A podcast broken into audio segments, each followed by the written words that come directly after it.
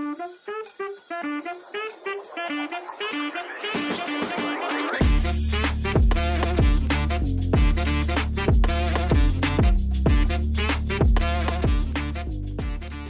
مرحبا بكم مستمعي إذاعة L'ODJ Radio ومشاهدي قناة L'ODJ TV فقرة نجوم Week الفقرة اللي كنرفقكم من خلالها أنا عايشة بوسكين في إطلالة أسبوعية.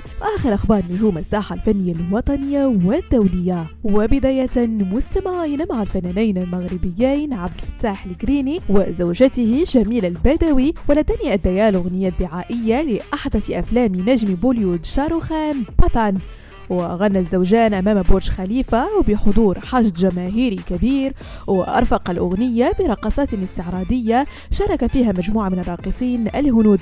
وقدم شاروخان الثنائي المغربي في الحفل معتبرا إياهما الأفضل بالنسبة له ومعبرا عن سعادته بالتعاون معهما للمرة الثانية كما استغل الفرصة لمباركة زواجهما. من الجدير بالذكر أن هذه الأغنية تعد الثالثة في قائمة الأعمال الهندية التي غناها عبد الفتاح الجريني بالعربية بعد النجاح الذي حققته أغنية جابرفان وظالمة التي شاركت فيها جميلة والتي كتب كلمات نسختها العربية جلال الحمداوي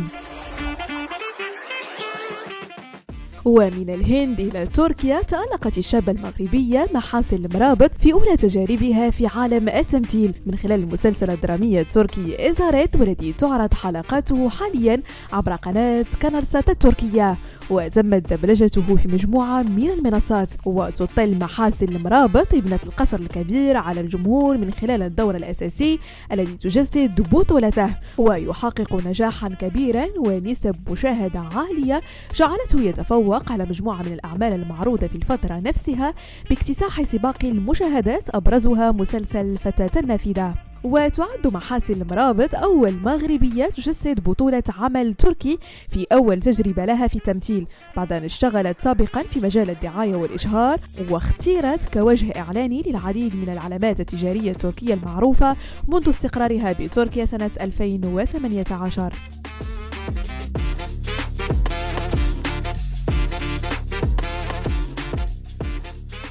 وفي آخر أخبار نجوم الراب طرح نجم الراب المغربي سفيان حاري الشهير فنيا بحاري ألبومه الجديد الذي اختار له عنوان أوميرتا.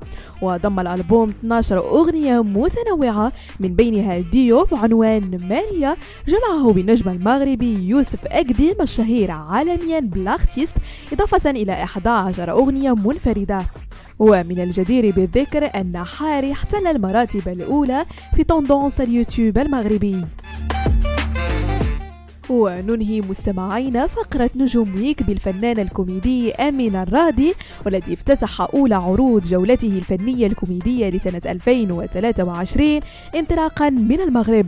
بعد شهور من التحضيرات والاستعدادات قدم الرادي أول عرض كوميدي له للسنة الجديدة أمام جمهوره بمدينة الدار البيضاء تحت عنوان l'expert humoriste حيث استعرض من خلاله بطريقة ساخرة رحلة مشواره من العاصمة الاقتصادية لعاصمة الأنوار الفرنسية لكي يصبح خبيرا اقتصاديا بعد حصوله على الإجازة في المحاسبة قبل أن يتخلى عن ذلك ليحقق حلمه ويكتب حوار أول عرض له وينطلق في مسيرته بعالم الفكاهة والكوميديا الساخرة. ومن المرتقب أن يلتقي الكوميدي المغربي جمهوره بالعاصمة الرباط قبل أن ينطلق في جولة دولية سيحط من خلالها الرحال بمجموعة من المدن الفرنسية والدول الأوروبية. بهذا مستمعينا كنكون وصلنا لنهاية فقرة نجوم Week نضرب لكم موعد la semaine prochaine هادشي كامل على إذاعتكم الرقمية L'ODJ Radio. وكذلك على قناتكم L'ODJ TV